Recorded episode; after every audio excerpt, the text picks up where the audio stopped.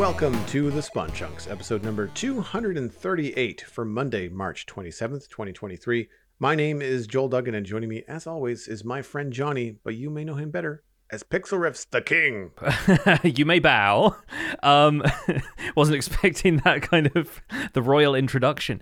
Um, but uh, we've been talking about all sorts of other things in the render distance. The extended version of the podcast that you can get if you join our Patreon at patreon.com slash the spawn chunks. We've been talking about holiday plans, weirdly, even though uh, spring is barely upon us. The time change and the slightly sunnier weather has made me think of warmer climes. And so we've been chatting all about that. If you want to hear about Joel and I's potential travel plans and and where we've been on memorable holidays in the past. Once again patreon.com slash the spawn chunks. And of course we have some stuff coming up for patrons. We had our monthly minecraft hangout last saturday but i think next saturday or perhaps the Saturday after at the time of this. I think it's the, the weekend of April 8th. Uh, we're going to be having our quarterly hangout, which is where we discuss all the behind the scenes stuff about the podcast, all the facts and figures, listener numbers, like YouTube performance, all that kind of stuff. So if that's your bag, if you're one of the, the stats people that you really want to know what's going on behind the scenes, then that's definitely one to check out. So, what have you been up to in Minecraft this week, my friend?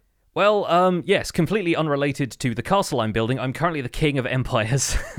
After you know, we got we got a bit of story stuff, we got a bit of role play going on on empires. So I've discovered a crown in the catacombs under my base, um, and it's fairly similar to a crown that circulated towards the end of Empires season one. Um, so whoever holds this crown basically gets to make a rule that the rest of the server is supposed to follow it. If you don't, there may be consequences to that. There may be rewards for following it, you know, quickly and to the letter and that kind of thing. Um, I have decreed as as ruler that everyone should donate one artifact of historical importance to my museum kind of strong arming people into uh, uh, getting involved a little bit. But really, I just decided it was a fun way to, if not necessarily have people donate their most important stuff. Like they've all got, you know, textured weapons and elytra and all this stuff that they're using constantly.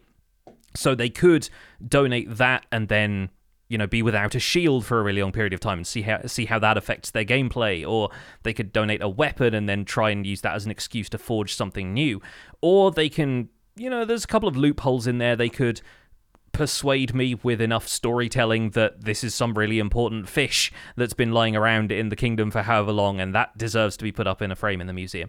And really, I just find it a fun way of getting people to tell stories about their empire and maybe consider where their series has come from and the emotional value of things that we all know are really just digital and therefore disposable or could be infinitely recreated. Uh, so it's a bit of fun, basically, is, is what I decided to have while I've got the crown. Um, something tells me it won't be on my head for too much longer because there was a uh, a pretty a pretty fierce competition to see who could uh, claim the crown last season. But we'll see how all of that goes.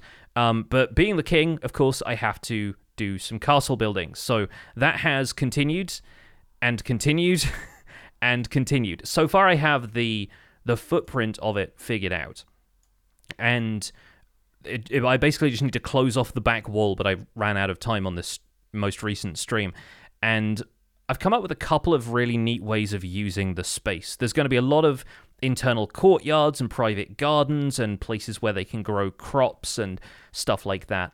But once I got to where the throne room was going to be, really in the kind of central keep of the whole thing, I'm still leaning on Elden Ring a lot for inspiration, and I started to think about shapes and what other shapes that I could work into this collection of squares and towers that are inevitably going to be circles. And I thought, what's an octagon going to look like? And unless you build them really large, they just look like kind of wonky circles. But the tool that I used to look it up, which I'll try and find for the show notes, uh, had a way of overlaying several shapes on top of each other. It, it, could effectively create another octagon that kind of twisted at however many degrees it would take to form an interesting shape. And so I've ended up with almost like an eight pointed star shaped building that's coming off of one side of the throne room. And I'm thinking about this in the way that they would structure the environment in a FromSoft game where you get to the throne room, maybe it's empty just for the gravitas of the whole thing. You find this empty throne, and then the boss is actually in a neighboring room, and it takes you by surprise because you're not expecting them. But then maybe they come crashing through the wall, and the fight actually takes place in the throne room or something. So even though that's not something I'm going to be able to recreate in Minecraft, I'm thinking about the environment design for how all of that would go. And in the meantime, the footprint of the castle is just massive. so I'm I'm giving myself a lot of scope to do stuff if I've got the time for it. But if not, once again, this is going to be a ruin as the rest of the town is. So the structure can still be in a state of disrepair, and it's still going to feel like it fits the environment that it's sat in.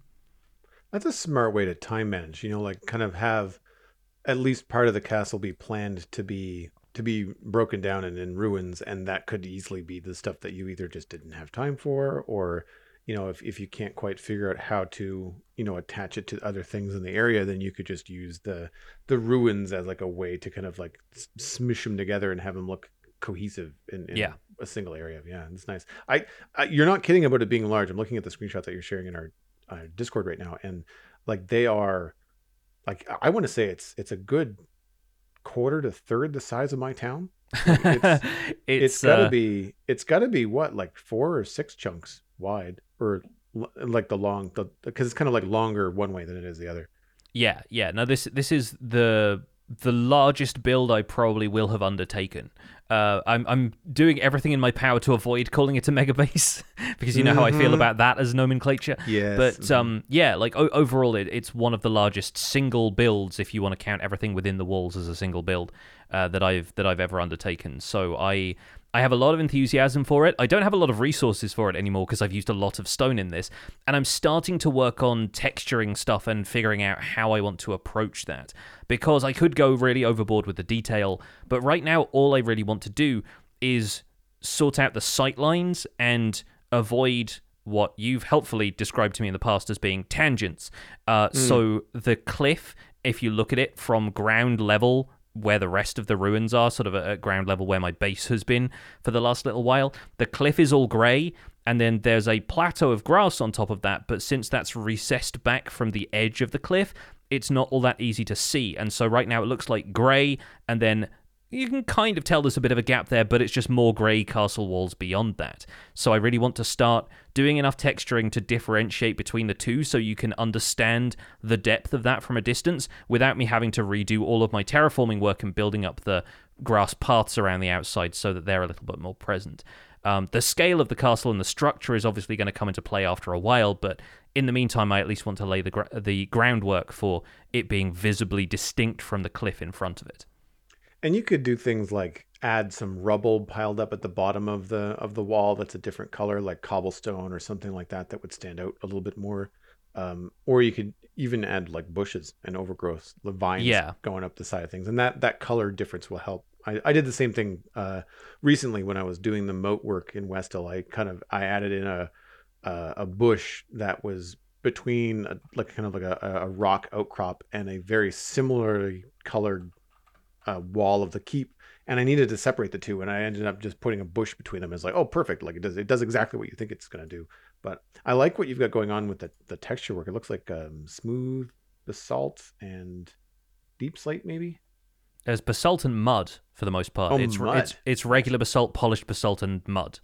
Um, and the mud is really good for being a darker variant of stone if you're not hearing the sounds that it's making to understand that it's mud. I think that's that's what I've tried to use it as in some of the other builds in this series so far. Like the Great Bridge used a lot of that for shading and that kind of thing. Mm-hmm. But um, yeah, I think I'm I'm getting there with this stuff. I think it's going to, like you said, have a bit more foliage in there to convey, yeah, this has been overgrown because it's been there for a while. Maybe some trees climbing the walls once I have an idea of how high the walls are going to be, that kind of stuff. So it's early days and it's going to have to progress pretty fast if I want to keep pace with it for the, the remainder of the series. But I think it's uh, it's going to be pretty pretty fun when it's done. If nothing else, I'm trying to get a functional exterior for the place, and if the interior doesn't get done, maybe whoever has the world download might be able to do a bit more work on the interior. But uh, I kind of like where it's at so far. Sometimes interiors come together faster than you think in terms of like connecting corridors and courtyards and putting up walls and things like that because you end up walking through those spaces rather than standing in them and looking around. Mm-hmm. So the builds can sometimes come together a lot, a lot faster. But knowing what you have for reference and inspiration from Elden Ring, like I'm really looking forward to seeing the front gate of this. Like it, it looks like it's going to be quite imposing and a really interesting combination of very large, sturdy towers, but a relatively small opening as far as the gate goes in comparison. Yeah. So it yeah. feels like a really sturdy wall with like you only get to come in here. Yes. it's not like a big grand gate with um remind me the name of the gate that you have at the end of the bridge because that's gonna that's like a 10 or 12 wide opening, right? Yeah, and that that's just the Great Bridge Gatehouse, I suppose. But yeah, that that was like that was also taken from I think Leyndell in Elden Ring. It's sort of in, in the in the capital city there. But Stormva- uh, Stormveil Castle is the, the the thing that I'm basing this on, and that's got the the superimposing entrance to it. And then inside, once you've traveled up a path, there's this courtyard that's laid out that's got a stockade there. And if you try and go in through the main gate, there's a ton of people with like flamethrowers and there's archers and crossbowmen who will fire on you and stuff like that. And so part of the reason I designed this with one of the first things you get to being one of those large courtyards is planning to recreate some elements of that, but also imagining this is a, a gate that people could take their wares through and unload as, and, and set up like a market and trade with the people in the castle or like bring stuff as tribute or whatever, but without them being let into the central part of the castle itself. And so, you know, there's going to be some more guarded entrances and there's a training yard for the soldiers that's connected to that courtyard but kind of concealed from the main entrance. And I, I'm thinking a lot about sightlines and and you know how easy it would be to defend certain things and this is the first time I've built a castle that's in a defensible position because the last castle I built in Survival Guide was in the basin basically of a valley. So everybody in the comments said this is the least defensible castle position imaginable. And I went, well, that's not not exactly my priority when I was building it. But then that was before they added pillagers to the game. So now I'm thinking about things very differently. Yeah. Yeah, yeah. It's fun when you start to think about things from a functional standpoint. You know, like I've been adding like little raised platforms along my walls to make sure that when you stand there, you're not just staring at the front of the wall. Like you can actually see over it and down in a strategic sort of position. Because, like, I mean, unfortunately, with everything being so big in Minecraft, you kind of have to get the Gimli box for everybody to stand on. Yeah, yeah. and that's really what I've been spending my week doing is just kind of puttering around doing different little things like that in in West Hill. Um, I went from uh, outside the the build. I was putting together a um, stone bridge, which is um, sturdy and pretty simple. I'm quite happy with it though. Uh, I kind of was overcomplicating it as I was building it because I was so used to having these ornate things inside the the city uh, and now that I've I'm outside of it, I'm just kind of kind of completing the the things that you can see when you're standing kind of at the city. Like I kind of want any kind of bridge or any kind of like landscape that you can see to look like it, it's at least been touched a little bit, like landscaped, and you know things that are really at a place removed, like weird little pockets of water that Minecraft puts down or lava pockets. Like I'm trying to get rid of all that kind of stuff. And so I did the stone bridge, and it was really fun to to put together, and not an arch like it's a it's a flat bridge with arch supports underneath it so it's very roman i guess in the way that it looks and um putting in little details like having drain holes in the side of it and having the arches and and having the the river be carved out deep enough that i can put like mossy cobble and tuff at the bottom to make it look like it's it's had some fill put at the bottom of the river so that the cement blocks have something sturdy to stand on all Mhm. that kind of function informed stuff really kind of went a long way uh, to making it look the way that it, it does. And I I want to give people a tip. Like if you're having trouble with bridges in Minecraft, like make them fat. Like make the pillars of them like three by seven or five by five or something just m- more than you think you really need. Uh, and it really makes a difference. And I, I went and I looked up a bunch of different stone bridges on Pinterest, and so many of them didn't have legs, they just had arches. And going underneath each arch was more like going through a tunnel than it would be when you're looking at bridges these days in most cities. They have legs they have struts they have supports because it's all steel. Whereas with stone bridges you you couldn't really do that. And so taking those kind of cues from the pictures and going with a much more solid design made it simple. It came together faster than i thought it was going to um, Yeah. but uh, it was a lot of fun. It's fun to walk across too like it feels like a very functional part of the environment now and that you know there's obviously a lot of traffic and travelers and merchants and things that would come into town from away. Um, i mean the road just kind of stops a chunk or two out, outside the bridge because there's no point in doing more because you can't see beyond that point so but it was a lot of fun to put together I feel like we also have this tendency a lot of the time in Minecraft to think of bridges and like, you know, environments like this as something you have to childproof a little bit. And so often when I'm building a bridge, I'm not even thinking about how the bridge is supported. I'm thinking about like what's the what's the guardrail going to be like? You know, like am I am I going to make something more ornate here? And I think the simplicity of the sort of barriers that you've got on each side being like a slab thick and and on each of the uh the the archway supports you've got just like a, a raised section where it comes up to be to be a full block that's so simple. It complements the design of the archways and the supports really well. And it doesn't have to be something that looks like, you know, you're not going to fall off the side of it. Yeah, people could probably hop from this bridge into the river. It's just about the practical concerns of would they want to, you know?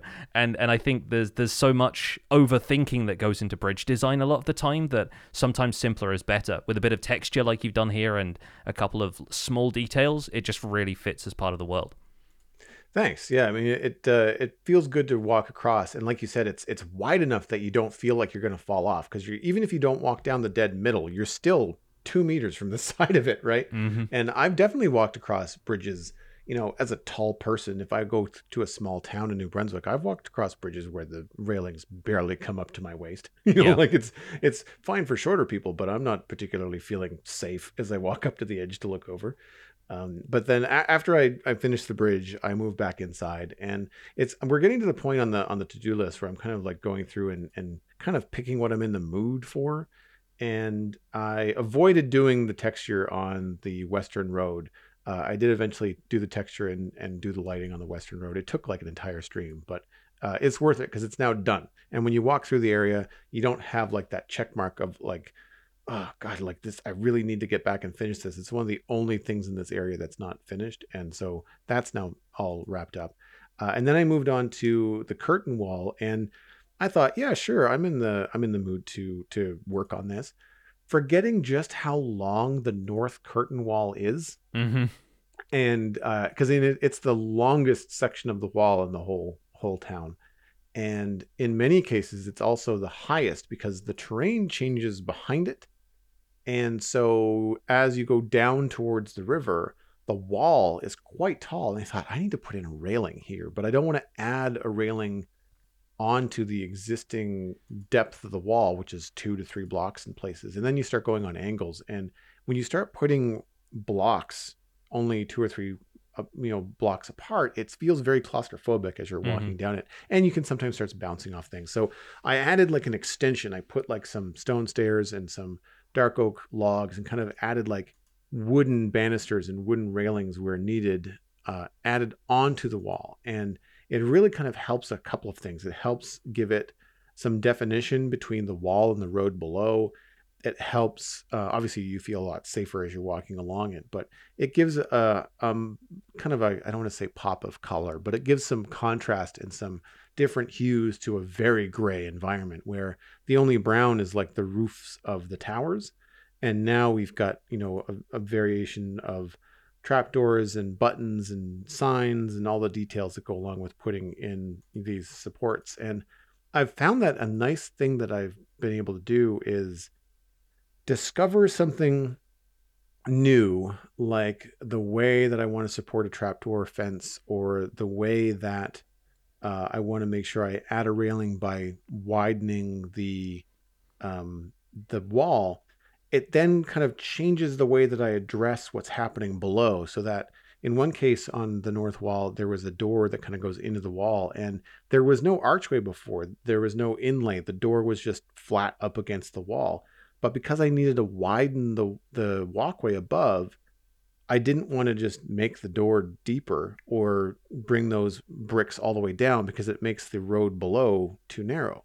So then I have this new found depth to one of the details that was just kind of put there for fun. And things like that are, are really kind of a nice way to go back over the the work that you've done that was like 95% finished Mhm. and then as I'm adding these details, I'm taking it that extra 5%. So I'm like, oh, yeah, okay, I can move this staircase or I can add a few things in this tower. And I am sort of looking at the roofs of the towers now. I want to change them just a little bit. They're probably the earliest things that I built in the town are these little kind of like pyramid shaped tower roofs. everything else in the town is not a 45 degree angle. And so they kind of feel a little bit boring. So I'm going to try and do something with them. It might be just as something as simple as taking the top three layers and just kind of like pushing them up a little bit just to kind of get a little bit more of a slope, but we'll see. But it's still ongoing. Like I haven't finished the, the north wall yet. We we have to go back through the whole thing. Um, oh, sorry, not the whole thing. Just the the second half of it.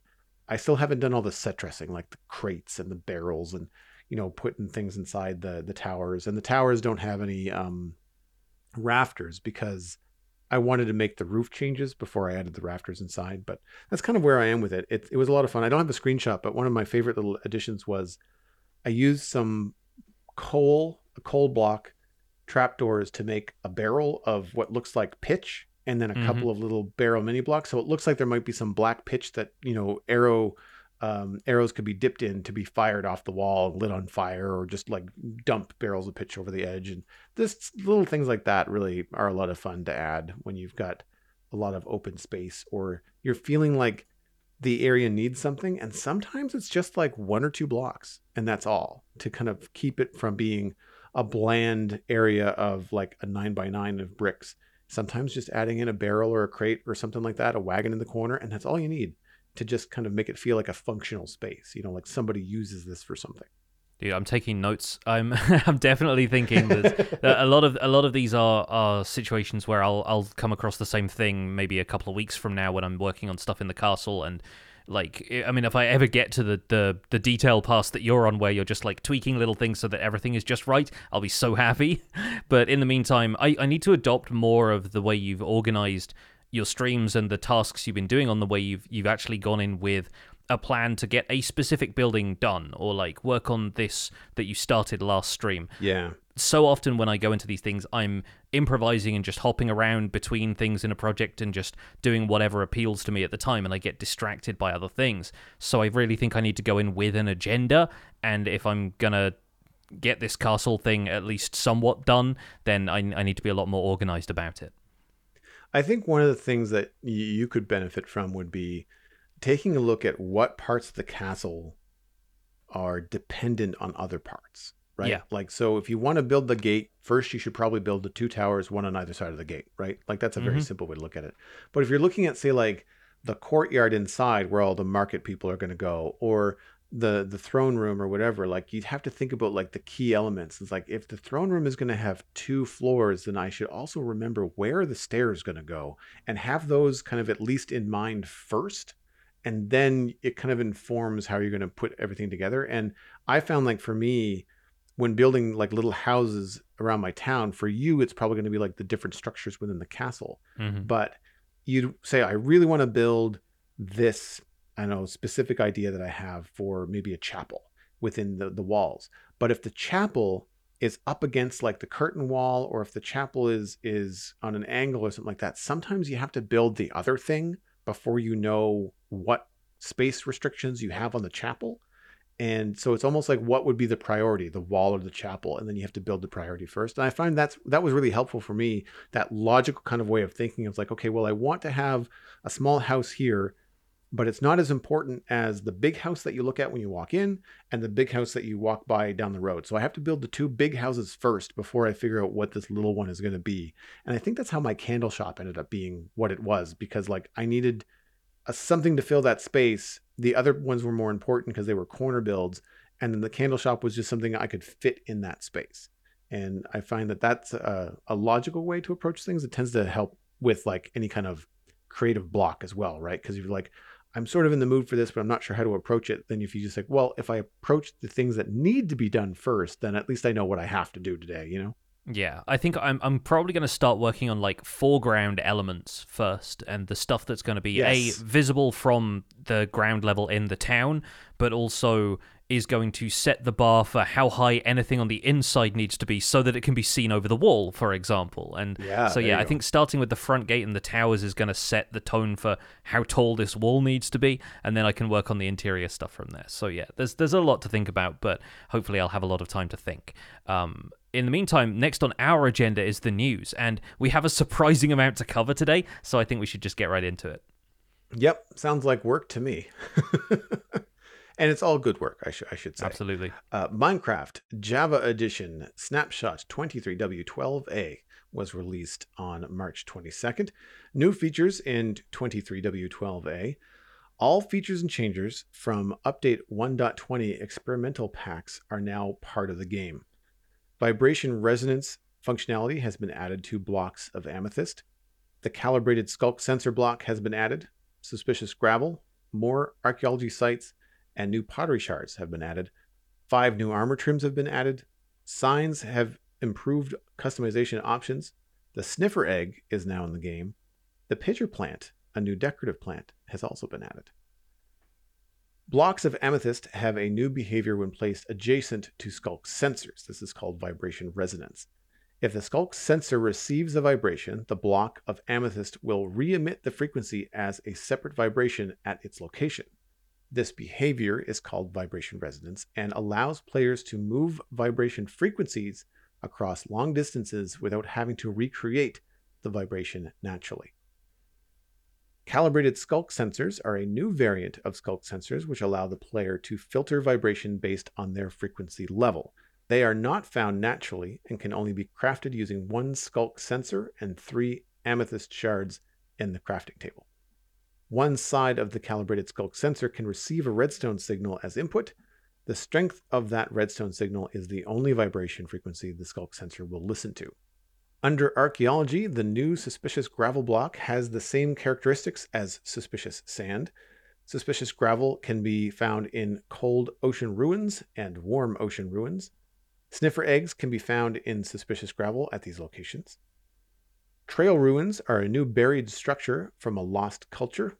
Four armor trim templates can be found in the trail ruins. 16 new pottery shards have been added, bringing the total of unique pottery shards to 20. Pottery shards have been distributed between the five archaeological sites desert wells, desert temples, cold ocean ruins, warm ocean ruins, and the new trail ruins. New armor trim smithing templates have been added to the following structures. Trail ruins now have a possibility of finding Wayfinder armor trim, Raiser armor trim, Shaper armor trim, or Host armor trim, and in the ancient city, you can find the Silence armor trim. The Dune armor trim now has a brand new pattern and smithing template icon. The Dune armor trim's old pattern is now used in the Sentry armor trim, which is now receiving a new icon to reflect this change.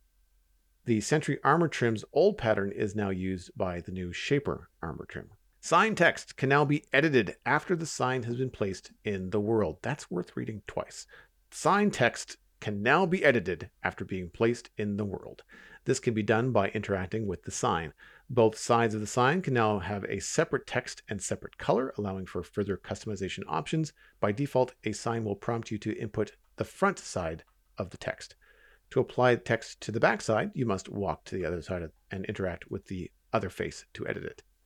Signs can be waxed with honeycomb, preventing further edits to the text. Click commands on signs can now only be evoked when the sign is waxed.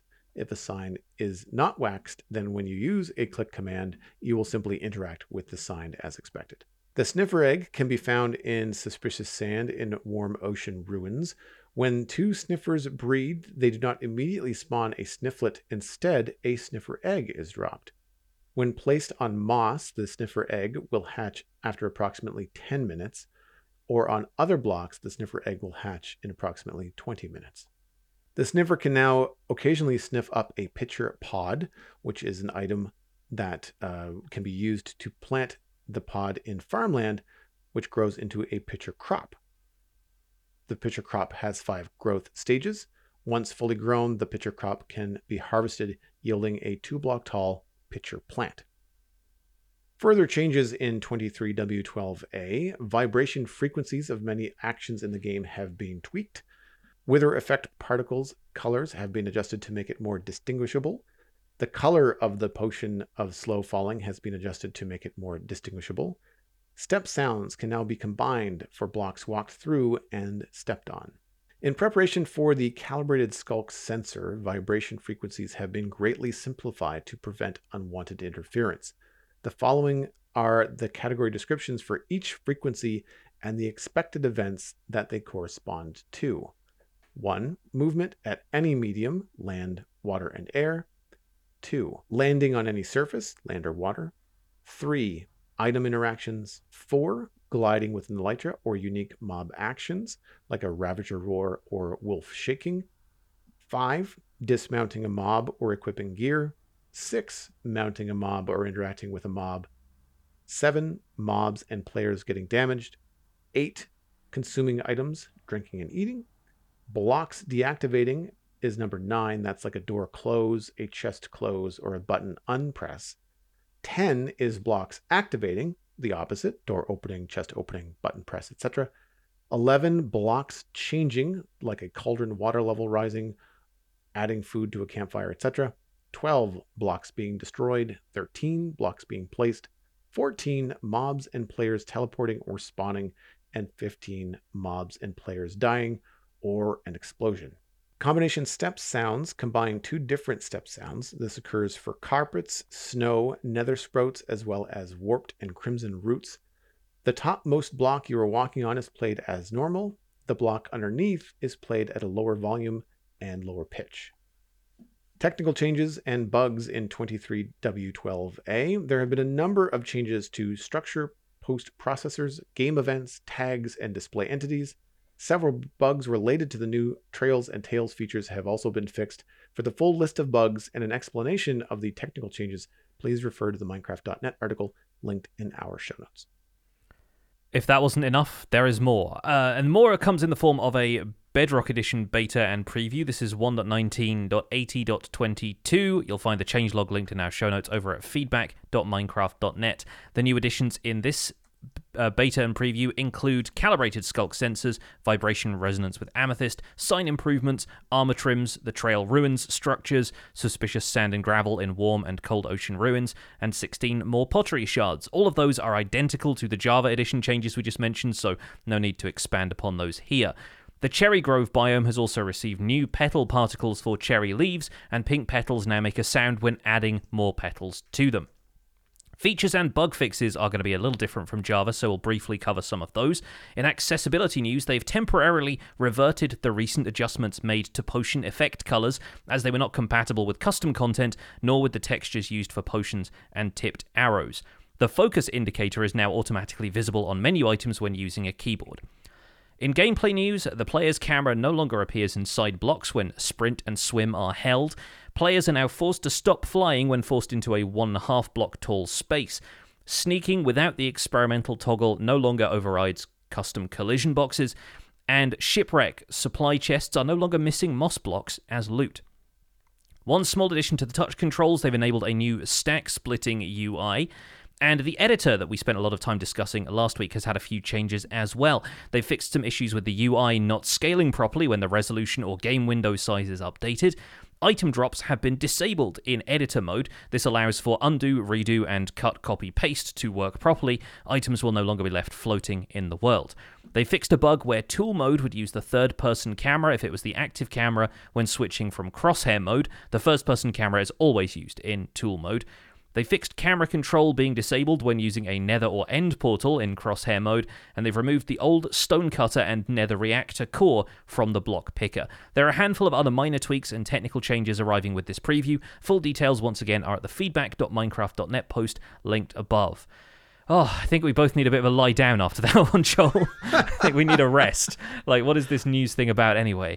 Gosh. I'm going to raise my hand and point at Mojang and say, didn't you say like two weeks ago that 1.20 is feature complete as far as announcements were going to go? They, they said that they had announced, they've revealed all the major features they had planned. But these are just expansions and tweaks to existing features. They are pretty substantial though. and it yes. is really it's really nice to see them still dropping surprises on us after saying, eh, we're basically done with this. Actually, no, we're not done. This is the the boss crashing through the wall that I mentioned earlier. They've they've dumped a whole lot of stuff on us in this one.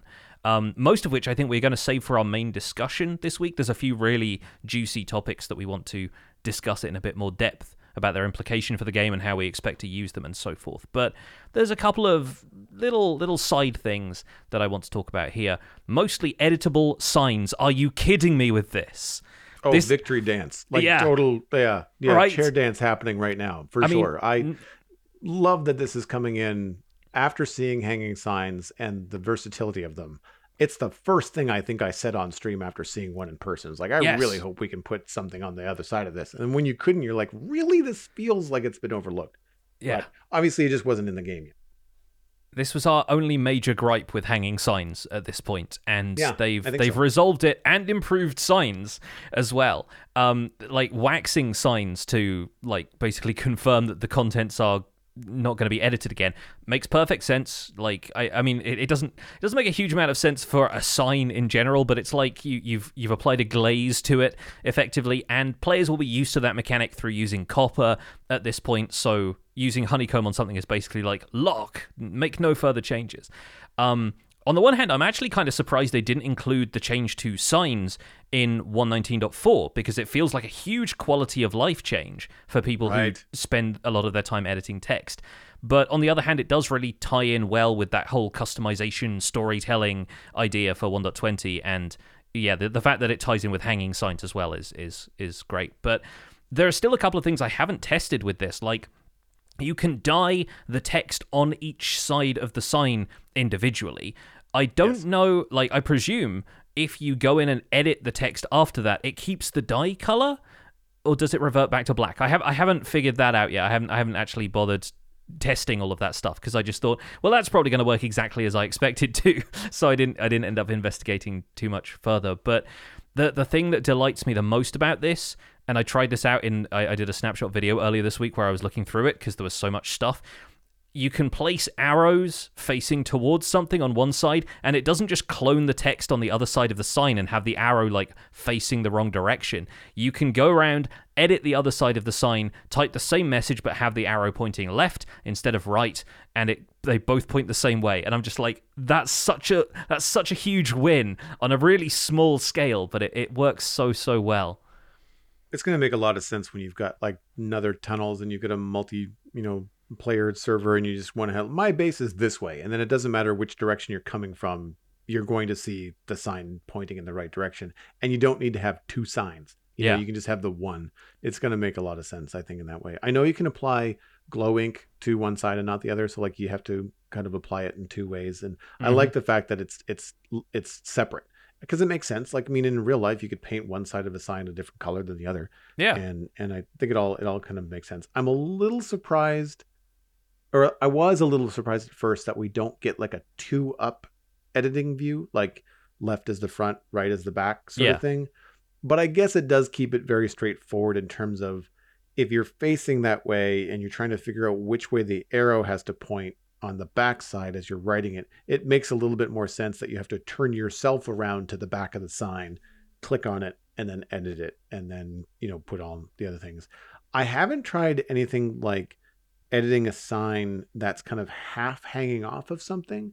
So, for example, like if you put a sign on a slab or a stair and you can see like the bottom corner on the back end of the sign, Yeah. I wonder if you can still edit it in that way because it's up against a block. oh, I bet you be- can, and that's kind of exciting in its own way. yeah, you could put some real details. Like I've been putting little small lowercase o's in the corner of my signs just to kind of make it look like nails. yeah. And if you've got a situation like that where you either want or don't want there to be a nail in the corner, then having a nail on one side but not the other would be really cool. Or having some sort of decorative pattern. Or uh, I'm thinking even like imagine having a sign hanging down in like a modern city. And on one side, you want to put like red glow ink for something to indicate like an exit or something like that. But you don't want the exit to show when you're entering, right? Yeah. So you could have the entrance be white and the exit be red, you know, all on the same sign or on half signs. Like I there's you could do some really, really interesting stuff with this. Archeo Plays follows up to say in Java, you can edit a dyed and glowing sign. The message maintains both the dye and the glow. Wonderful to hear. Also, cool. think, thinking about it, just like you, you having the, the double sided thing in a modern city, I was thinking, what if you put a hanging sign in the window of a shop and you write open on one side and closed on the other? You know? Nice, yeah. so it's like hanging in, in the doorway of a shop. And even you could even go and edit that later if you wanted to close the shop. it makes perfect sense. It's so good. And yeah, I'm just, I'm over the moon about that change alone. That feels like something that people in future who pick up Minecraft for the first time are not going to know the struggle of having signs that had less customizability than this. And i'm happy for those people because they they will never know the struggle. Um, having said that there's still some other stuff that while it's not necessarily going to merit a full discussion I, I want to highlight. Like sniffer eggs.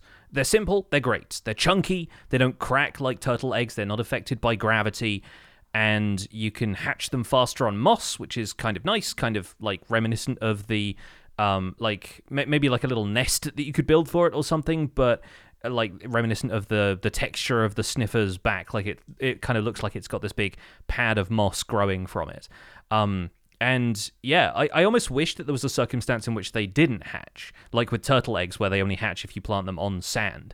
Um, because you imagine like dinosaur nest builds that you could do with these big old eggs in the middle. Um, but obviously, people want to hatch the sniffers so they can sniff up new plants, and they're going to be rare enough to begin with, at least, that I can expect people will just want them to hatch right away. Um, but I wonder if maybe they'll consider putting in some functionality like that in future, or maybe they don't hatch if there aren't any flowers around, or they're nowhere near a grass or a moss block or something. Because I think people would end up prizing sniffer eggs once that they can breed them and get more of them from the adult sniffers. They'd want to have them for decoration and, and the flexibility that that provides. I like the idea of a sniffer egg only hatching on things like, you know, dirt, sand, gravel, sand, um, you know, moss, organic stuff. And then maybe not hatching on like deepslate and stone or like netherrack or something yeah nether, like... yeah maybe maybe netherrack would be like nether items or or end items would be a good example because they'd be so weird and alien to the the whole overworld. That could be a, a good way to kind of restrict it. But then again you're stuck with like whatever colors those come in. But i like the idea of of potentially having some sniffer eggs around as decoration. Um how did you feel about like the scale of it in, in the game? Because it's about the same size of a chest, slightly different proportions, but it's roughly the same size. I like it. I think it makes it doesn't make a huge amount of sense when you compare it to other mob sizes in a sense, but then like if you look at how large baby turtles are compared to the turtle eggs, like that's kind of the same sort of thing. So the fact yeah. that a, a a snifflet that's basically like a two by one block size mob. It's about the size of a fully grown cow when it hatches. Um, you know, those pop out of this giant egg. Like I think that makes sense for the proportions of the of the mob itself. Um, so I'm I'm quite happy with them personally. I don't think they need to be smaller or anything. I think I think they they provide a really nice contrast to how small turtle egg clusters are with just how big and chunky one of them is. Yeah, I, mean, I mean, I thought that looked good in game. I did find the icon for them in the hotbar really strange. Yeah, that's that's the only odd the thing. Proportions. It doesn't have the same proportions, and it leans left as opposed to right, and everything else in your toolbar leans right or is straight up and down. And I think the turtle egg icon is like vertical, right? It, it's it's different than a spawn egg, but it's in sky, size, but it's roughly the same sort of like egg shape. It looks like a chicken egg shape with like decorations, right? Yeah, or like or like the size of a diamond or something, right? Yeah, like it's that, that kind, kind of thing. Idea. Yeah, yeah. I, it, I understand that they maybe wanted to make it bigger because it's a huge thing. Like you want to communicate in the hotbar that when you put this down, it could be quite large, right? So I, I get that. Um, but I'm surprised given that, given the the scale of it in the game, like that it doesn't just look like a block in your hand in the same yeah. way that a chest looks like it's got a 3D model in your hand as opposed to uh, an icon. That to me feels strange because I don't, I can't think of anything in the game. I guess the closest thing is like turtle eggs, candles, and sea pickles. They have a pixelated icon in your hand, but when you place them down, they you you get a, a cubic um, model. Same with flower pots. Yeah. But the flower pot in your hand and the flower pot that you put down are roughly the same size visually, mm-hmm. but the sniffer egg in your hand versus what goes down on the ground are different sizes and different shapes entirely. Yeah. And so I kind of wonder whether they'll hone that a little bit because um, I I like it on the ground. I like what it looks like on the ground. I like the sprite for them, but I agree actually, yeah. Like it, it doesn't give the impression that this is something that you need to place in the world. So you can imagine players maybe getting a little confused and being like, what do I do with this? Am I supposed to leave it in an item frame or in a chest somewhere? Or like, is it a, a crafting ingredient for something else? And I mean, it's an egg, so people might put two and two together and decide, hey, I should just put this on the ground and wait for it to hatch. But that's not what we do with chicken eggs already, and turtle eggs are the only other examples. So, yeah, curious. I wonder if they will make any changes to that to better indicate the fact that this is a a block really that you can place. But in the meantime, I think it's it's just adorable. Like I, I like the colors, I like the the design of it. Um, and uh, yeah, I, I would not change a whole lot. Like it, it cracks the same way a turtle egg does, and I think that's a very effective thing to do. And I assume it's based on like random ticks or something like that. But I spent a lot of time in my world once I'd found one going around other shipwrecks and ruins looking for moss blocks because I was nowhere near a lush cave and this was a fresh world. And by the time I came back from that search, it had already hatched one stage. So the the hatching like radius seems to be still pretty pretty large. Well, that's good because like no one wants to sit and babysit it, right? Like you kind of want to keep it nearby, but you don't want to have to like just not be outside of like a, a small small radius. That that makes sense to me. How do you feel about the the new pitcher plant?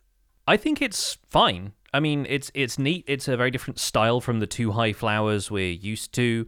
Once again, it's just decorative. Um, I don't think this one even produces dye like the torch flower did. Um, so like I, I like the fact that we're getting some some new aesthetic things. I haven't played around with them too much. I just you know pulled one out of the creative menu and and grew it. And I kind of wish there was a way to stop them from growing in sort of the same way that the the sniffer eggs hatching. I wish there was a way to stop that because pitcher plants look like almost oversized turnips with giant kind of sprouts, almost like you know carrot top kind of sprout to them in the mid stages of growth. And that's a really appealing aesthetic to me. That almost looks like how I would want carrot crops to grow. Um, but for the fact that you know you get several carrots out of one block of farmland, but I think they they look really appealing at the mid stages. But then there would presumably be no way to stop them growing, even if the farmland wasn't hydrated. They would still occasionally get a random growth tick. Um, so I I think you know, putting string over the top of it or whatever might block it or something. But even then, I, I, like how chunky the root of it is. And I think that looks really cool. I much prefer the models for plants when they add the three dimensions to them rather than being like a, a pixel plane that's been crisscrossed, you know, yeah. like in the way mm-hmm. that potatoes and carrots are. Um, it works for things like grass, but I don't necessarily it works for things like, you know, a pitcher plant. Whereas it, you know, they've made that change. And I, I think I agree with you. Like it, it does look really, really good. I wonder if it would be weird to apply the waxing mechanic to it. Like if you wanted to go around and wax your plants and keep them all as like turnip looking pitcher pods. Um, I, I think that would be cool. I think it would be a great way to kind of add um, some different visuals to the game. And it would be a way to add different visuals to the game without adding five different things to your inventory, right? Because you'd have to wait until it hits the right stage in the world and then wax it. And if you miss it, then you got to dig it up and wait again, right? Like yeah. you don't you don't get you don't get the waxed pod at stage 3. Like it's either planted in the ground as a pod, pick it up as a full grown plant. But if you want it at a certain level, then you'd have to play the game and and and get it to be you know held at a certain point. I I think it was great. I watched when you said that in your video that I, watched last week. I was like, yeah, no, absolutely. It, it looks like a turnip. yeah, I, like I I like the look of it. It's um, it gives more. I don't know, more like a Minecrafty cartoony vibe than I think. Um, I could take or leave the final pitcher plant. Like it's cool. I'm not going to say no to a new decorative plant, but it's not something that I kind of go, oh wow, that's really really amazing. And I will confess that part of that is because I've seen it before. Yeah, we've all seen it on Twitter before, and mm-hmm. so it makes me sad that that was a real thing that got leaked. I kind of yeah. wish that was. I kind of wish that that was a bunch of hooey, you know, and that someone was like given false information or whatever. But it turns out that we have seen it before. I don't remember if they got the name of it right, but it's we've seen it before. Yeah, I don't um, think I don't think the name was mentioned at the time. Um, yeah. so Avery and Archeo plays. Thank you for the correction in the chat. Uh, cyan dye is actually produced by the pitcher plant, so that is our first direct source for cyan dye, at least in Java edition. I think there was a cyan right. plant in Bedrock for, or maybe Pocket edition for a while. Um, but yeah, like if if you if you can only currently craft cyan from cactus and a blue dye, then that's the first time we're getting cyan dye. That's a really, really interesting change. Yeah, long-winded way to get cyan dye. Like I feel like yeah. a flower farm with some cornflowers and some cactus would be a much more efficient way of getting cyan cyan dye. But you know, to to each their own. I Yeah. guess it depends on how many sniffers you have around. If you have a lot of sniffers, you could be okay. And apparently, it only produces one cyan dye as opposed to getting two from the other two high plants. Oh. So I don't know if that's going to be up for change or if that's just to kind of gate it behind the mechanics of getting a sniffer and only getting like a, a, a small source of cyan dye compared to cactus and cornflower farming or lapis or whatever else. I'm I'm embarrassed I didn't check this. If you bone meal a full grown pitcher plant once it's down in the ground, do you get another one? I don't think so. I didn't check either, but um, yeah, it seems like nothing has been mentioned on the Minecraft wiki about that from the the article I'm browsing. So yeah, And I, uh, is mentioning no in the chat, so that's Yeah, probably yeah, a unique thing. It's they probably want the the sniffer interaction to be the way that you get more of them, not Yeah. just do it once and then just bone meal them to get multiple. Yeah, makes sense. Makes perfect sense. Um, not a whole lot else that I want to discuss here, just so that we can keep a lot of that for the uh, for the main discussion this week. Um, the other thing I wanted to mention very briefly is uh, something you'd made a note of actually that uh, Minecraft Legends is only a few weeks away at this point. We are what three three weeks away from three from tomorrow. Yep. Yes. Um, and in the meantime, I went to a Minecraft Legends capture event in London with a handful of other creators. Um, we met a few folks from the Legends team, played through the tutorial, and then did a 4v4 competitive match. Um, unfortunately, my opinions and footage of that are embargoed until April 6th, so you'll have to wait a couple of weeks for my opinions on that. I'm not going to be discussing it here on the show beyond this, um, but the April 10th episode of the Spawn Chunks will be the first one after the embargo lifts, so I'm really looking forward to sharing my thoughts, and you'll spot some footage popping up on my YouTube channel as well.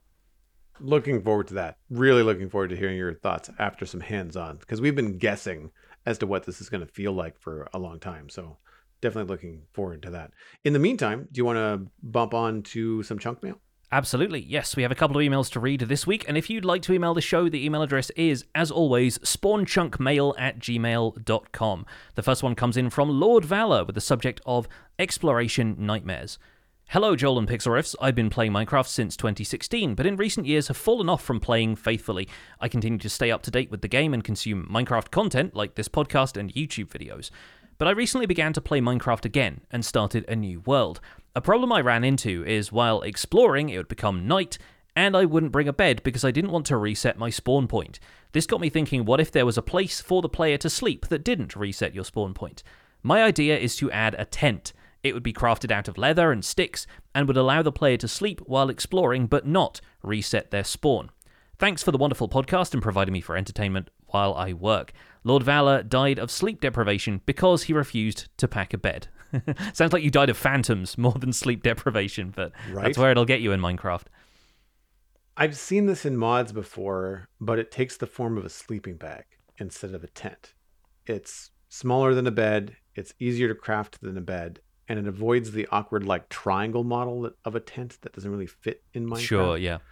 And I was thinking that in- in addition to this, uh, you could have it take up the slot of your chest plate when you carry it. So like you can't just put it in your inventory. If you pick it up, maybe you have to put it on your back, kind of like a backpack, like a bedroll. And that way, it would have the same sacrifice that wearing an elytra does for movement. If you want the mobility and freedom of sleeping and not resetting your spawn, you can't have a chest plate on when you're moving around. And I thought that that would be kind of an interesting way to say, like, well, you're more mobile, but you're more vulner- vulnerable. Granted, you're mostly walking around in the daytime, so you're not going to have as many problems. But I thought that would be an interesting way to approach it. I like the idea. I like the idea of taking something with you that allows you to sleep without setting your spawn, especially with all of the news that we are getting with archaeology pushing players farther and farther out into the world. Yeah, yeah, I agree. It'd be a good addition to exploration at this point. It's the kind of thing that I've always resisted as like, well, we don't really need this, but lately I've been moving my bed around a lot in just the area of my base so that I can, you know, pop in and out of this castle build and just sleep wherever I am and then just break my bed because I don't want to leave it as part of the environment or have to run back to it constantly. But then if I go to the ends to repair my tools and I haven't set my spawn somewhere near my base, I just end up back at the world spawn, which isn't far from my base, but if it was for somebody else or if you die in inconvenient circumstances, then respawning at world spawn can be thousands, tens of thousands of blocks away from from your base, and yeah, it, it, it can be kind of nightmarish. Um, so I think, especially given the emphasis on exploration, I would say since Caves and Cliffs, but perhaps even long before that, really, uh, they've identified it as a play style that people have exploration. So why not serve that better by allowing players to, you know, sleep and skip the night without setting their spawn? I get that that's the trade off that we've been working with for a while, but it might be one of those touches that brings Minecraft into being a little bit more of a modern game. I'd say either that, or if the game kept like a behind the scenes list of the last few spawn points you set, and the most recent ones just had priority. And so if like your bed was broken and the previous bed was broken, then it'd still have like another location in the list that it could teleport to you, bef- teleport you to before it you know threw you back to to world spawn. Um, I, I I would like it if there was some sort of fail safe in place for that. It would make a lot more sense to me that way. Would do respawn anchors only work in the Nether? They do, yes. Uh, they don't work in the end either. They explode there as well as the overworld. Right. So like, but something like that could be interesting because then you could leave like a, a trail marker and set your spawn to that and then move on um, but then I guess that has the same problem of just dropping a bed. Yeah, it's it's the reverse problem really. It's like Yeah. it's not so much about setting your spawn. It's it's about making sure you can skip the night without setting your spawn. So Yeah, Yeah. no, I just I was thinking about like what would be like in terms of like the priority. Like if you you know how you charge up a respawn anchor. Like if if maybe it didn't have the a certain number of priority, it wouldn't reset your spawn. You know what I mean? I but I, I don't know. It I like the idea of keeping track of spawns. Like I like that thought. I just don't know how you do that in game, not in the back end. You know what I mean? Like visu- Yeah. visually in the game, communicating that to the player is one thing compared to doing it behind the scenes, right?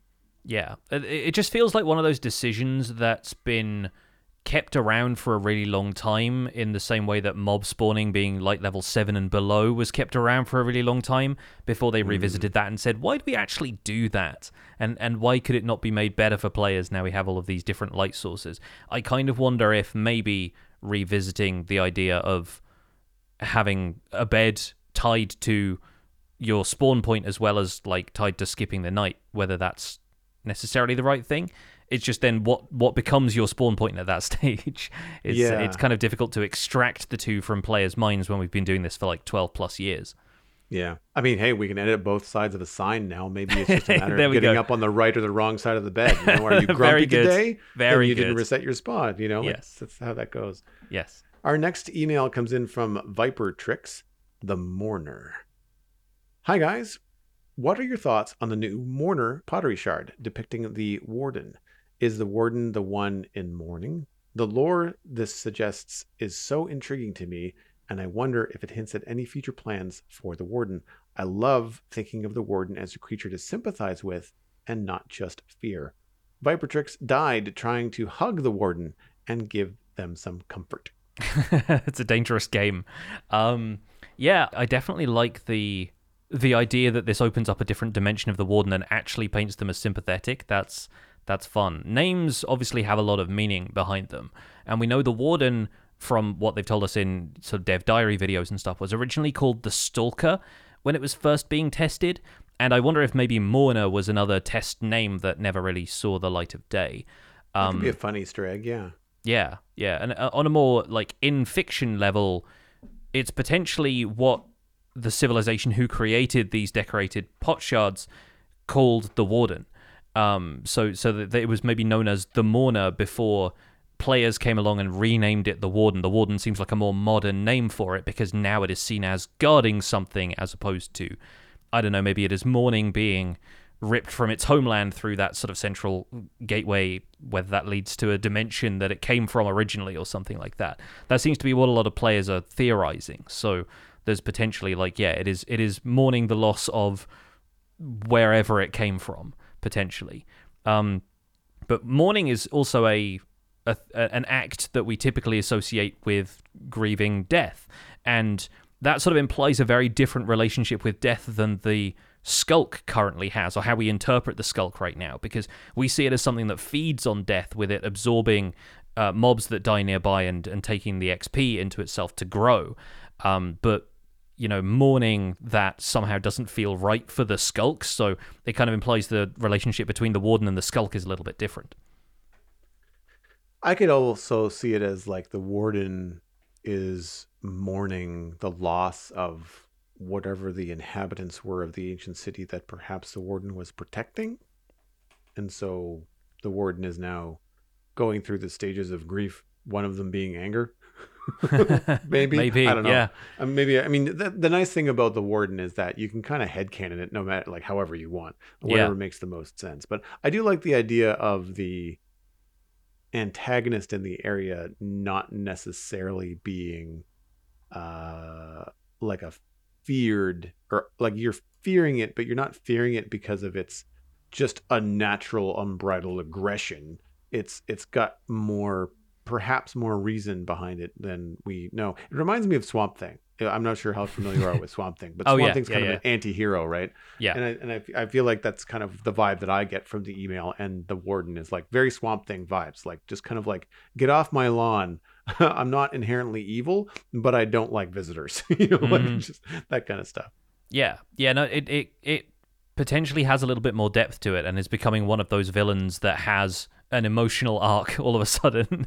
um, but yeah, I think pe- people are so captivated by the Warden in general that it makes sense that any ancient civilization would have painted it onto pottery to begin with, and uh, maybe they just didn't know what to call it at the time. Maybe. So this week we wanted to dig a little bit deeper into Trails and Tales. A few weeks ago, Mojang stated that the new features for Trails and Tales had been announced, but it looks like the breadth of these features was not all on display in the experimental data packs. Now that we have a full snapshot and everything is actually in the snapshot, archaeology has been expanded with a total of 20 pottery shards for decorated pots and a new generated structure, the Trail Ruins. Armor trims have been expanded and rearranged slightly, and completely new to the scope of 1.20, the calibrated sculk sensors have been added along with the new sculk sensor functionality with amethyst blocks. So, what is the flagship kind of change that kind of grabbed your attention uh, with this snapshot, Jonny? Well, honestly, I didn't know what to think of calibrated sculk sensors first and, and the vibration resonance stuff because that led the Java snapshot article. Um, but I feel like Trail Ruins were the one that really came out of nowhere for me. Um, and I like the way they're implemented. Like they, they seem like a really neat way of encouraging people to dig into like quite literally dig into the archaeology feature and they can be found it seems like they're biome agnostic from what I can tell. Like they're not found in any specific biome. I found mine in kind of a, like a cross section of forested areas. Um, so you're more likely, I think, to run into those than you are desert temples, which seemed initially far too isolated for me to really think, oh, that's just going to be an immediate destination for archaeology. Because, Uh, like in, in my survival guide world, for example, I had such a hard time finding a desert to begin with. It took me a really long time. And even then, I didn't find a desert temple. It was about 4,000 blocks out. So I think having those structures much more easy to find, or at least much closer potentially to any world spawn that you're likely to be thrown, I think it means people are going to be interacting with archaeology fairly quickly. Obviously, that plus ocean ruins now having archaeology as well, but I think trail ruins feel like the more complete version of that, where you are unearthing an entire structure instead of just scratching the surface with your brush. I agree. I think that trail ruins line up with what I was envisioning archaeology to be in the first place. Yeah. Um, much more, you know, when you compare it to, you know, being in a desert temple. I, I think that I would have way more fun uh, unearthing uh, a trail ruin. And something that I was relieved to find, uh, the examples that I was seeing in different videos I was watching were mostly in like jungles. I was Mhm. like, man, I hope that I hope that's not the only place you can find them. But then yours was like in a birch forest. Like, okay, Yeah. that's great. Like, it, it's very very cool. And they only just depending on the generation, they kind of just stick out just a teeny tiny little bit. And um, I I did watch some videos where they kind of generated the structures in like a super flat world, and so you Yeah. get a real look at them, and they're big. yeah, And yeah, I think it would be a really fun experience to kind of go up to it, realize it's going to be covered uh, or potentially have like lots of blocks of, of um, um, suspicious sand and suspicious gravel. And therefore, if you dig it out like methodically, slowly, carefully, like you should, uh, in in the idea of you know being an archaeologist. I think that would be a really cool experience because you're going to be digging down, you're going to be digging sideways, you're going to have to clear the thing out. Like, how are you going to get back up again if you're there too too long? Like, you're going to have to set up camp up above with a bed, and that's going to reset your spawn right back to the email. Like, there's all kinds of different ideas that you can kind of get in underneath these things, and I like that. I the one thing that I was confused on is that suspicious sand and gravel are in both are both in the trail ruins and i believe they're both in the underwater ocean ruins as well but i couldn't figure out from the, the notes because i think the notes from the patch log kind of contradict themselves can you only find sniffer eggs in the ocean ruins or You is can- it in everywhere You can only find sniffer eggs in warm ocean ruins, and you can only find suspicious sand there. They don't have suspicious gravel as well. I think there might have Ah, been, yeah, so, something misleading there or something that we passed wrong when we wrote out the show notes initially. But it's cold ocean ruins have suspicious gravel, warm ocean ruins have suspicious sand, Gotcha. trail ruins have both, but sniffer eggs can only be found in the warm ocean ruins, suspicious sand. And that lines up to my early impressions of where the sniffers were going to be found because of the little mini um, Agnes and Jens cartoon where um, Jens comes out of the water. With the yeah, they were egg. diving for them, Yeah, effectively. exactly. And I think that makes sense. I think I, I think I'd like to find like the sniffer egg in one of those ocean ruins versus a desert temple or whatever. yeah, yeah. uh, I you tend to see the ocean ruins a lot more often, and it adds another element of of challenge because they're often surrounded by drowned. So you're not just dusting off some desert temple; you actually have to like survive, you know, the Yeah. dive i- early game, if depending on how you are, you know, in terms of your gear, but then also fighting off drowned and and stuff like that. I think that's a good place for it. Yeah, it definitely gives players a good reason to brew water breathing potions, get respiration on their helmet, maybe get a turtle shell helmet, that kind of stuff. And like you can do the on the fly kind of diving in a fresh world, but it's tough to do. Even without the drowned, you're potentially going to run out of oxygen. So I think it's uh, a really good balance having them down there in the in the ocean ruins. And I thought it was going to feel awkward diving down for them but once you get into a rhythm with it you can you can do it fairly fairly quickly. And it's just about whether you're happy spending the time down there briefly locating one or two blocks coming up for air going again or if you want to be really thorough about it and potentially find some that are under the surface they're buried under the structure. Sometimes i found them underneath pillars when i was moving blocks around down there and i think it's worth trying to aim for that one or two blocks that you're not going to find just by glancing at it because those might be the ones that contain the stuff you're looking for the pottery shards the sniffer egg uh, you know a couple of other bits and pieces and potentially i think they have armor trims in there now as well right or is that just the trail ruins No, I think uh, the statement was that armor trim has been distributed amongst all five archaeological locations. Right, yeah, so so not just the trail ruins. That's cool. Again, that gives another reason to go looking for archaeological sites of all kinds. And yeah, there's there's lots to do there. Um I, I'm I'm really happy there are more locations to find suspicious sand and gravel with the trail ruin being added as well. Like I, I think that's that that feels much more balanced and balanced to a variety of areas and activities, right? Like you, you find a trail ruin slightly closer to home, you find a desert temple and you're looking for the loot from that, but you get archaeology as a kind of a bonus, and then underwater stuff is going to have a, a whole different skill set involved with making sure you're maintaining oxygen and fighting the drowned and everything like that. Um, the, I think the trail ruins will be fairly easy to bump into in the early stages, but if they often occur in like woodland areas, they might be one of those things that's difficult and a surprise to spot from the air when you're flying around with Elytra in late game. So they sort of seem like a, an early to mid game implementation right now. I'm thinking also because once you've got efficiency and a effective shovel, chances are you're going to be taking off that top layer of stuff and you're accidentally going to break a um a suspicious gravel or sand block because you'll just be digging at the same speed you dig regular sand and anything above efficiency 3 that's instant. So it encourages you to be more careful as well, which I think is a really good thing. Wood shovel for the win. Yeah, definitely. Like wood, wood and stone shovel, maybe even an iron shovel at that point. Um, the one thing about trail ruins that I found most striking is the look of them, the materials that they've used in order to construct them. And they are meant to be ruins, so we're not certain whether they are you know part of a, a larger structure that Mojang has imagined or if they've designed them specifically as ruins. And I'm I'm really curious about that. Like I, I wonder if it's loosely based on ruins or existing structures from the real world, or if it's meant to be purely drawn from the fictional world of Minecraft in the same way that like village houses are, or if it's adapted from one of the developers' own build as a player and they decided to ruin their own thing and put that into the game.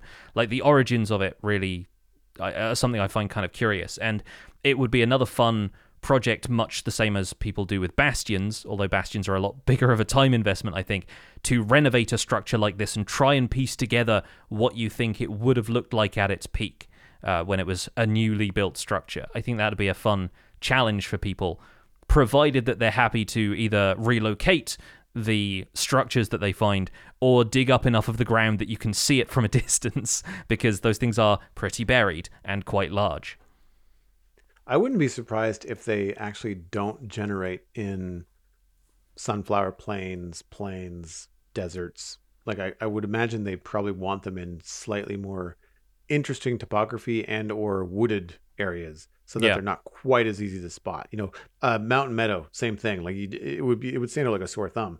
So it would be cool if they were a little bit trickier to to find because I, again, the ones that I've seen have only been in like jungles or forests so far.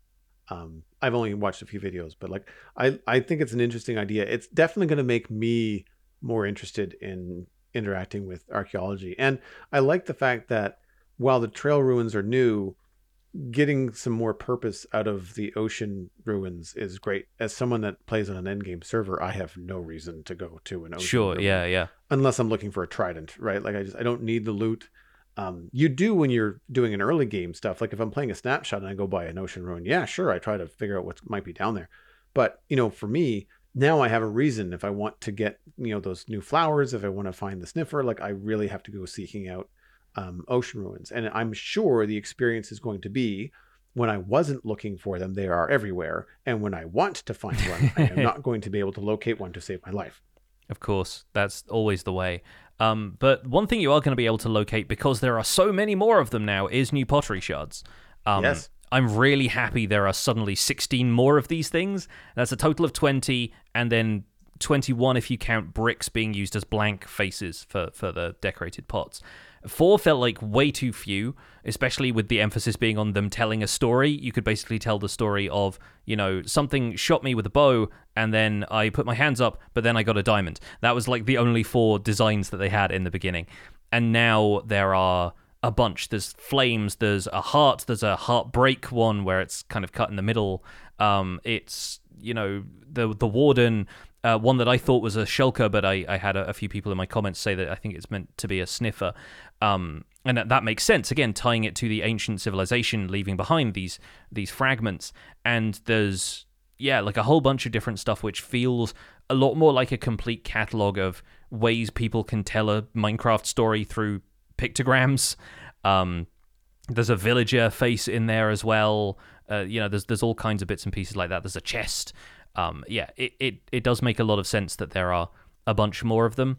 And I am curious if the team is planning to implement any other common player wishes at this point, like the ability to dye pots or store items in them. We've discussed those on the show before, but it feels like this was the next step in that. And if they are still dropping big snapshots like this, where there's a ton of additions and changes being made to the features that we already know about, then I'm crossing my fingers for one or two of those to pop up as well some constructive feedback that I've had a number of times is is directionality in placing these pots because if you've got the the ability to put all these different images on them, but yet all of your pots are going to be standing up vertically no matter which way you do it. I, I think that that would be really cool to be able to like have a bunch of pots together and have one of them lying on its side. You know, um, I think if they were able to be placed like barrels, it would really open them up as a full decorative block. You could do all kinds of cool stuff with them.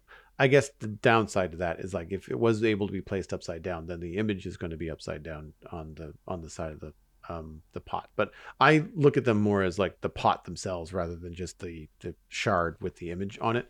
Yeah, um, I'm generally more interested in just the pot. However, some very cool things that they've done, which I applaud, is the fact that when you stack them, they um, go inside one another, or the the top of the block, the hitbox, is actually the big part of the pot, not the actual top. Yeah, the And neck so- is is not like going to collide with anything. It's not going to prevent you from placing a block on top of it. Yeah, and so if you wanted to try to embed these in the wall, granted they're not going to be smooth because they are not a full block wide. I don't think. Are they not? I think they're they're like a chest. They're like a pixel shorter than a Yeah, block. yeah, like a chest or, or- a sniffer egg. Yeah, guess. exactly. But like if you got a terracotta wall and you didn't want to have a whole bunch of pots, you could line up a bunch of these like hieroglyphics, right? And kind of like Mhm. tell your story as you walk down the hall, and that would be really cool. Um, and I agree with you. I think that they they should hopefully open up some other things like you know dyeing them and um, I I don't think necessarily they'd have to have the same flexibility as signs, but I think that just dyeing the pot itself a different color, uh, and then just having the image on the pot be just like a darker version in the same way that it is now. It's a terracotta pot with a dark terracotta image on it. And while there are 20 versions of it, it's still all red brown. And I feel like you could do some more interesting things with that. Um, I wouldn't necessarily want to just dye, have control over dyeing the image because then you're just going to deal with some of those colors are going to be wasted because they're not going to look very good. Like red on a terracotta pot is not going to stand out as well as something like a white or a yellow um, or something more vibrant. And I mean, I like I said, I like most of them. I think the only ones that seem a little bit strange to me are the sniffer uh, and the chest. Everything else seems to be fairly central. Um, I like the fact that the creeper is called Danger. I think is the name of the pottery Yeah. shard. Yeah, yeah. It's like it's like when people call snakes danger noodles. You know, you're just like, Yeah. yep. Yeah, it's, Uh, it's it's funny. I, I sort of wonder if if we ended up dying them, how that would work though. Like whether it would be combine the pot with dye in your crafting interface, and then if you place it and then you break it again, you get the raw pottery shards back, and then you could re-dye them when they were made into another pot. Uh, or, or do we end up with a bunch of different colored pottery shards, and then you end up with a ton of extra item No, sprites and I- stuff potentially? yeah, right? I would say it's the kind of thing where you'd sacrifice the die because die is Yeah. so easy to come by. I Yeah, imagine yeah. you, you know, if you place it and you break it, you lose the die. Like, that's fine. I don't need to, you know, I don't need to worry about that. It's it's very similar to the way signs used to work. You know, like if you had a sign and you had to edit it or change the color of it, then you'd have to, you know, you'd break it or whatever to change the text, like that kind of stuff. Um, because I've done that before where I'm putting these details on my signs in, in um, West Hill, and if I do it wrong, or if I need to replace the sign, or if I change my mind, then I'm constantly putting the text back on the sign because I'm just always breaking it. Um, but yeah, I, I think that there could be some some possibilities there. I'm not saying that it has to be like all the things, but they've not given you a lot of options with dyeing terracotta anyway. Like the the dyes for terracotta in terms of the block are are not what you would expect and they provide some challenges for players. So they could do something similar here. I just feel like there's it's going to be difficult. Like if you have, I guess a, a room decor where a terracotta pot just you want to put one in, but it just doesn't work very well. You know, like yeah. I can't think of a you know like maybe a a gray room or a or a, a room that's orange and then this kind of like well it's not quite enough contrast to be seen like i i think there could be a little bit more flexibility but i mean i'm not slamming 20 new shards like that's great i Yeah. like you thought four was too few 20 good like they're not um th- they're all things that look interesting and unique in minecraft and they can be interpreted in a bunch of different ways and i actually thought that the villager face was more like a villager house like a desert house but i could be Yeah. That could be me just kind of like you know how you can optical illusions people see two different things the same way Yeah, You no. I, I originally thought that was a, a pot with a lid over the top of it because yeah, the uh, Oh, yeah. the the eyebrow kind of extends to both sides with that negative space line, and so I thought this is a self-referential pot. It's a it's a pot with a picture of a pot on it. Um, but I guess it turned out to be a villager in the end. Um, let's move on to something else that you can find in Trail Ruins, though. Uh, new armor trims have been added. We've got five in this one, four of which are found in Suspicious Sand and Gravel, and the fifth one is in the Ancient Cities. Have you had a chance to look at the designs? Have you got any favorites? I've seen the new designs. Uh, I, I mean, more options are good for the people that are really into them. I do find overall they start to look the same. Like there's not a lot you can do once you start getting into all the different armor trims now. Um, some have very unique designs, but a lot of the kind of easy to find ones are almost indistinguishable, especially when you get into like the boots and the legs. It's like, Yeah. well, this one is a straight line, and this one is like a slightly arc to the line. You're dealing with pixels in this, you know, and it's it's not all that different. unless you get into some of the other trims where you've got like the silence template, which stands out as being very different. Yeah. And while I like it, I don't know that having one stand out so much is a good thing because I'm anticipating everybody, instead of walking around in netherite armor, now everybody's going to be walking around in netherite armor with silence trim, Yeah. which is, unless you've got different colors, which is possible, you're still not going to be able to tell one another apart that well. Yeah. So I there's that that I think that if they're going to go so far off the rails with the silence trim, then maybe they should push a couple of the others to the same level and therefore also make them more unique because if you're covering them with more pixels, you have more opportunities to make it look more interesting. And I think that that's a cool way. Um, I like a point that I'm not sure whether you made it or whether it was made in the Xisumavoid video that I watched, but it's such a big change that you can actually make the armor trim look like emerald armor if you use emerald as the quote unquote trim because it Yeah. takes up so much of the armor. Yeah. And that's cool because it means that you can make your armor look like it's made of something completely other than the limited number of things that you can make armor out of now. Or you can fake somebody out in a PvP situation and Yeah. Mm. they think you've got iron armor, but you've actually got netherite, and it's just that iron is the majority of the, the trim that you used. Um, I, I think it's going to be in popular demand just because it's got that rib cage pattern on the chest plate. I, Yeah. I s- I saw that and I was like, oh, this is going to be everyone's Halloween costume. this is this is going to be like a pretty obvious choice. But I yeah, I, I do think the silence one is going to be the most popular out of all of them because of it being more than a 50-50 kind of like it, it's more than just a few pixels lines on there. It's like more of the armor is trim than not um, which is yeah kind of kind of wild. Um, but i think it's cool that they give the option and naturally you will need to find four of those in order to have a full set of them or you need to start sacrificing diamonds to duplicate the trim. So you're going to need to raid some ancient cities for multiple people on a server to have them or somebody's going to get the opportunity to you know sell them to everybody else i guess but um yeah i think the the silence one is probably the standout I think it's going to be that and the one with the circles on it because it makes you look vaguely like Iron Man. I expect those are the ones that the, the kids are going to like. Um, the others are fine. Like as far as the uh, the rearrangement of a couple of the templates and the uh, the remaining designs that we got. Like you, more customization options always welcome. We have more places to find them, and in this case, it's a way that requires more patience than that kind of raid and run approach that people will take for desert temples and jungle temples and just like go straight to the area where the treasure is and leave immediately. This is going to be something that if you're looking in trail ruins, you're going to be there for a little while, patiently digging, you're still going to come away with a reward that other players might not have the patience to find. So it's rewarding different gameplay styles for finding armor trim, which I think is good. I think that's a really solid way of encouraging more play styles and giving them the same rewards as a result of it.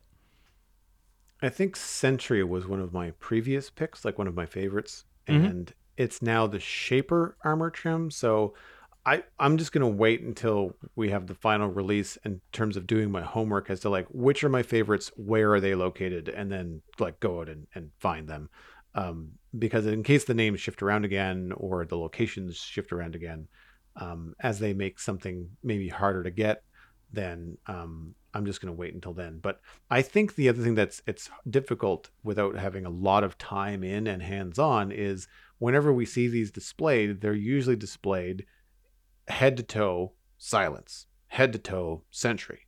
Well, what if you only like the silence chest plate and you want to do other stuff? Like, th- so knowing that the silence template is a lot, you could just pair it with some of the more minimal, you know, stuff. Because if, if the whole silence um, look isn't your bag, you can always just mix and match. And I find that without having a lot of time to collect them all and try to like have your own little armor trim fashion show, like it's it's going to be really hard to tell like what's the best balance for different different play styles. And I know that I'm probably going to be putting red trim on something. I just don't know what yet, but that's Mhm. probably my going to be my go-to. It's either going to be iron armor and red trim or maybe netherite and red trim, depending on on how we roll.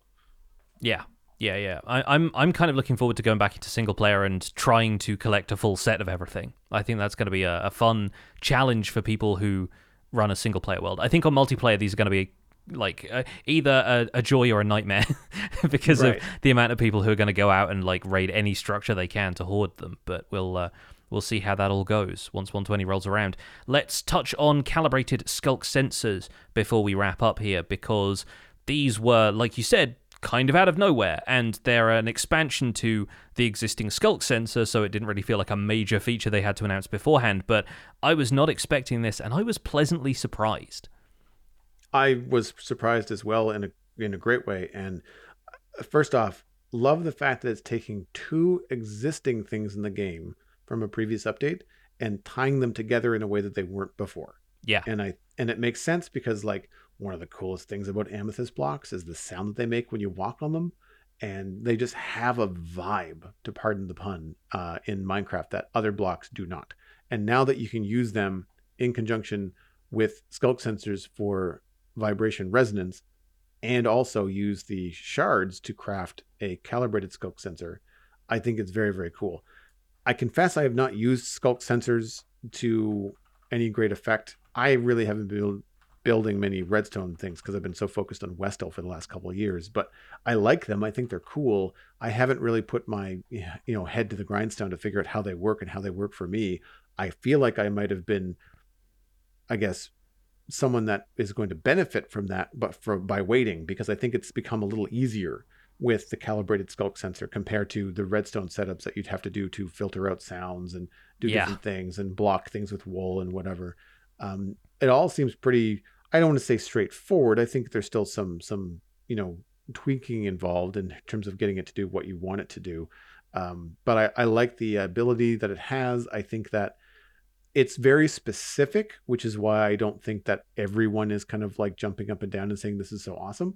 I think that it needs time in the player base to really figure out like why do I want to send a signal strength of five, 200 blocks like what is going to what is that going to be useful for mm-hmm. and once that's figured out i think it's going to be really really interesting i mean the thing that i think about is like turning farms on and off remotely that you've like got far away that are very decorated or whatever and maybe you don't want to run redstone lines or maybe it's it goes in a different direction or something that i've seen with all the examples of calibrated sculk sensors and the amethyst blocks um, forwarding the signal as a quick way to set it up and display it on a video, it's all been horizontal.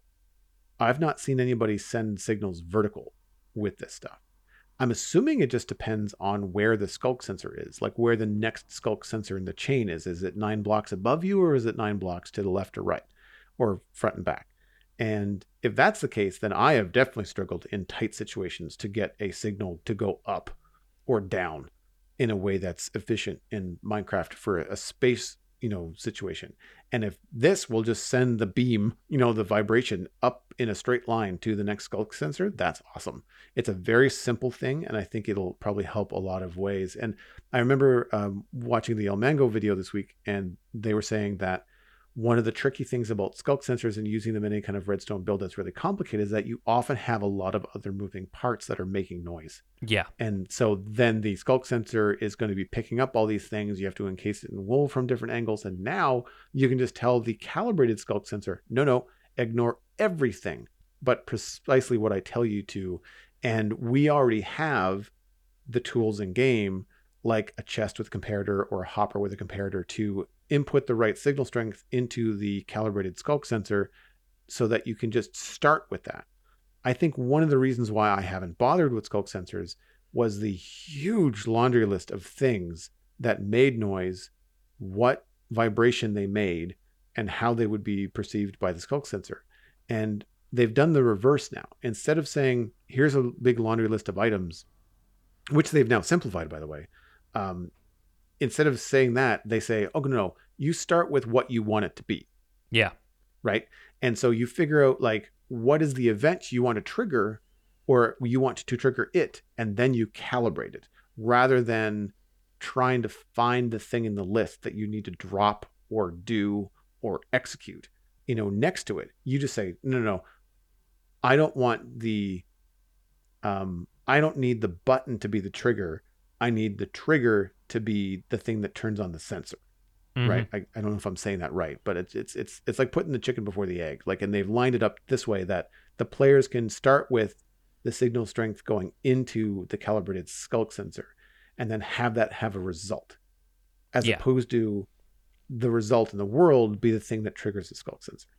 Yeah, I I feel like I haven't used sculk sensors nearly as much as I kind of expected to, and the calibrated sculk sensor is really addressing the two major problems I have, which is filtering frequencies involves a lot of additional redstone components because it's like for the the version I was using at least it's three additional comparators, one repeater, a couple of redstone dust and like something else to produce a comparator signal so that you can compare them in subtract mode and like that that's minimum for making sure that it doesn't end up activating the sculk sensor or like activating the redstone output with either too low of a signal or too high of a signal. If you just want to dial in one frequency, it was a lot of redstone setup. And the other thing is it was really hard to get a consistent result out of a sensor when any other vibration locks the sensor for a second or two and it has to reset before it can hear anything else. And that's the thing about calibrated sculk sensors that's absolutely perfect for me is that it's not activating the rest of the time. It it dramatically simplifies the redstone setup for it because that's now down to just like a lectern with a 15 page book, a comparator, and one piece of redstone dust. And that's a calibrated sculk sensor. No like four or five different redstone repeaters and comparators all going into one thing. It's like three things, and that's all you need. And then the sculk sensor can only detect a piston firing, but not a piston retracting. Oh, it's just the perfect change to them. And I mean, it's not a change to existing sculk sensors, it's a new crafting recipe. So we can still use the old ones any which way we want to. The crafted ones are going to be much more valuable for precision redstone engineering. And it gives more valuable uses for amethyst shards. And like the, you know, the resonance thing uh, is is cool with amethyst blocks, but amethyst shards being in the crafting recipe it kind of reminds us that these underutilized materials so far have so much room for expansion and they're considering that when they want to do something new with with any of this. And now do something with copper mojang i dare you. Um, but like before these were you could use amethyst shards for blocks of amethyst tinted glass and the spyglass. And that was it i think. Um, but now yeah you have this as a as a recipe. Like it adds to another aspect of the game because tinted glass was good for technical players with it blocking light and you know good for decoration and the spyglass was good for exploration but this feels like such a specific redstone thing uh, that is is is wonderful and i think it encourages me to use sculk sensors in a much more focused way than i had been doing before where they sort of felt like they were more trouble than they were worth originally I also love the fact that it's a player modification to a sculk sensor because these don't occur naturally. So it's almost like now the sculk sensors have been in the game and we've maybe developed this history for the the deep dark and the the warden and the ancient cities and everything around that sculk as organism thing has been in the game for a while. Now players have figured out how to work that to their advantage. And now we're getting into the crafting recipes around that stuff that maybe you didn't expect, but you're just tuning it using amethyst. And you've experimented with it until you've come up with something that works for what you need it to do. Um, I think simplifying vibration frequencies was a very good idea because now it's, like you said, a list of 15 items, but it's not a list of 15 items all subdivided into it's a fishing rod, it's a ravager roaring, it's a door Yeah. opening, and like all of the stuff being mismatched because they figured we wanted to be more precise about what actions players were doing. Turns out we want players to be doing one specific thing if the sculk sensor is just going to be opening a door in front of us. And then we don't want the sculk sensor to be activated a second time by the door closing. Thank you very much. So I think no, it, it's it's a, such a good decision for them to have made this this change and I, I'm not surprised that people are excited about it because it, it really makes a lot of sense. Um, uh, I think the vibration resonance thing is cool. I have not found a great need for transferring a very specific frequency somewhere else because if I'm using sculk sensors as a relay for a redstone signal, I really just want something at the end to turn on and off rather than to be told what the frequency was of the action I just performed at the other end of the, the chain. but I can see why people would want that. And so it, it, it, provides flexibility for scenarios like that. But, you know, I found that Sculk Sensor relays don't feel like the most necessary mechanic for me. I don't find many situations where a line of redstone dust would not do. Uh, but I think it's a cool mechanic that I'm sure people will find some very good uses for.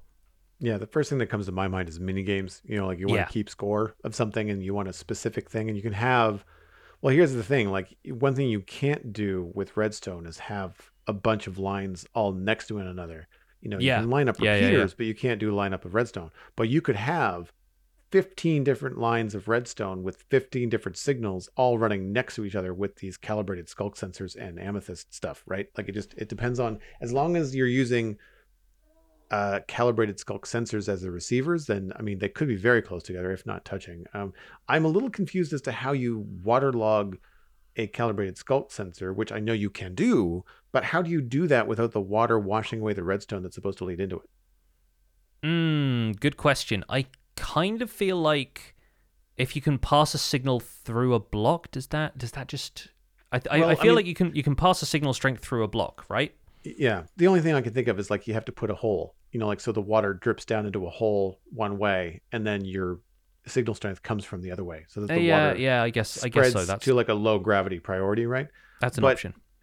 the thing there is that the distance on a sculk sensor and a calibrated sculk sensor is only nine. That's how far it listens. Yeah, And then you have to put an amethyst block in front of it. You have to put, you know, a redstone source behind it. And like all of a sudden, if you wanted to pass a wireless redstone signal across a corridor, your corridor is only going to be three blocks wide if you want to hide everything in a wall. So Mhm. I feel like they could maybe differentiate the listing distance of a calibrated sculk sensor. Like maybe it's longer because we've amplified it or made it cooler, you know, with our tinkering as a player. Because nine seems a little bit low. Um, I can understand why a sculk sensor is only nine because you wouldn't want the things activating some from so far away that the player can't see them. Um, in a situation like Deep Dark, or in a situation where you know previously when you were trying to like use a sculk sensor to like hear a sound and therefore open up your secret base door you wouldn't want that happening when you were nowhere near the door you know and so i understand why the radius is a little bit lower but i'm curious as to as to whether they they can maybe increase that because i think it could offer some really cool opportunities where like you're in a tight build or a really cool decorative build and you don't want to run a redstone wire across a place or under something. Maybe you can't because there's water like a moat something like that. I think it would be kind of interesting to kind of see whether they could push the distance on them. Yeah, yeah, I, I can I can see it having a, a lot of advantages and very few disadvantages that I can think of. So, yeah, I maybe they'll consider doing that in the near future. And let's be real, they made a lot of changes this week that nobody expected them to make. Oh, and absolutely. and and so there's there's going to be a lot of tweaking, a lot of like community feedback, a lot of adjusting. They seem pretty keen on doing that stuff. So fingers crossed for this next week and the weeks to come before 1.20 arrives. Uh, that is where we're going to leave this episode of The Spawn Chunks. Thank you so much for listening, folks. You can find more information about the show and links to some of the stuff that we've talked about today at thespawnchunks.com. The music for the show is composed by me, and The Spawn Chunks is proud to be a listener supported podcast. If you're getting some value out of the show, why not consider putting some value back in? You can visit patreon.com slash The Spawn Chunks to join our community, where pledging at any level will get you an invite to our patrons only Discord chat. You can listen to the show live when we record it in Discord every week. We have our monthly Minecraft audio hangouts towards the end of the month, and we have a quarterly hangout coming up.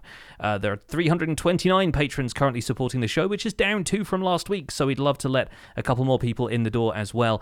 Last week's patron count was 331. We'd love to get back up there and further. A special thanks go out to our content engineers, Hunter555, Jumbo Sale, and Yitz. Thank you for your support on this episode.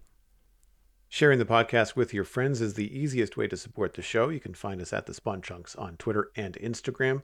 Personal recommendations are by far the best way to share the podcast. Just poke a friend in the arm from a safe distance and let them know that they can listen on iTunes, Spotify, Google Podcasts, and YouTube.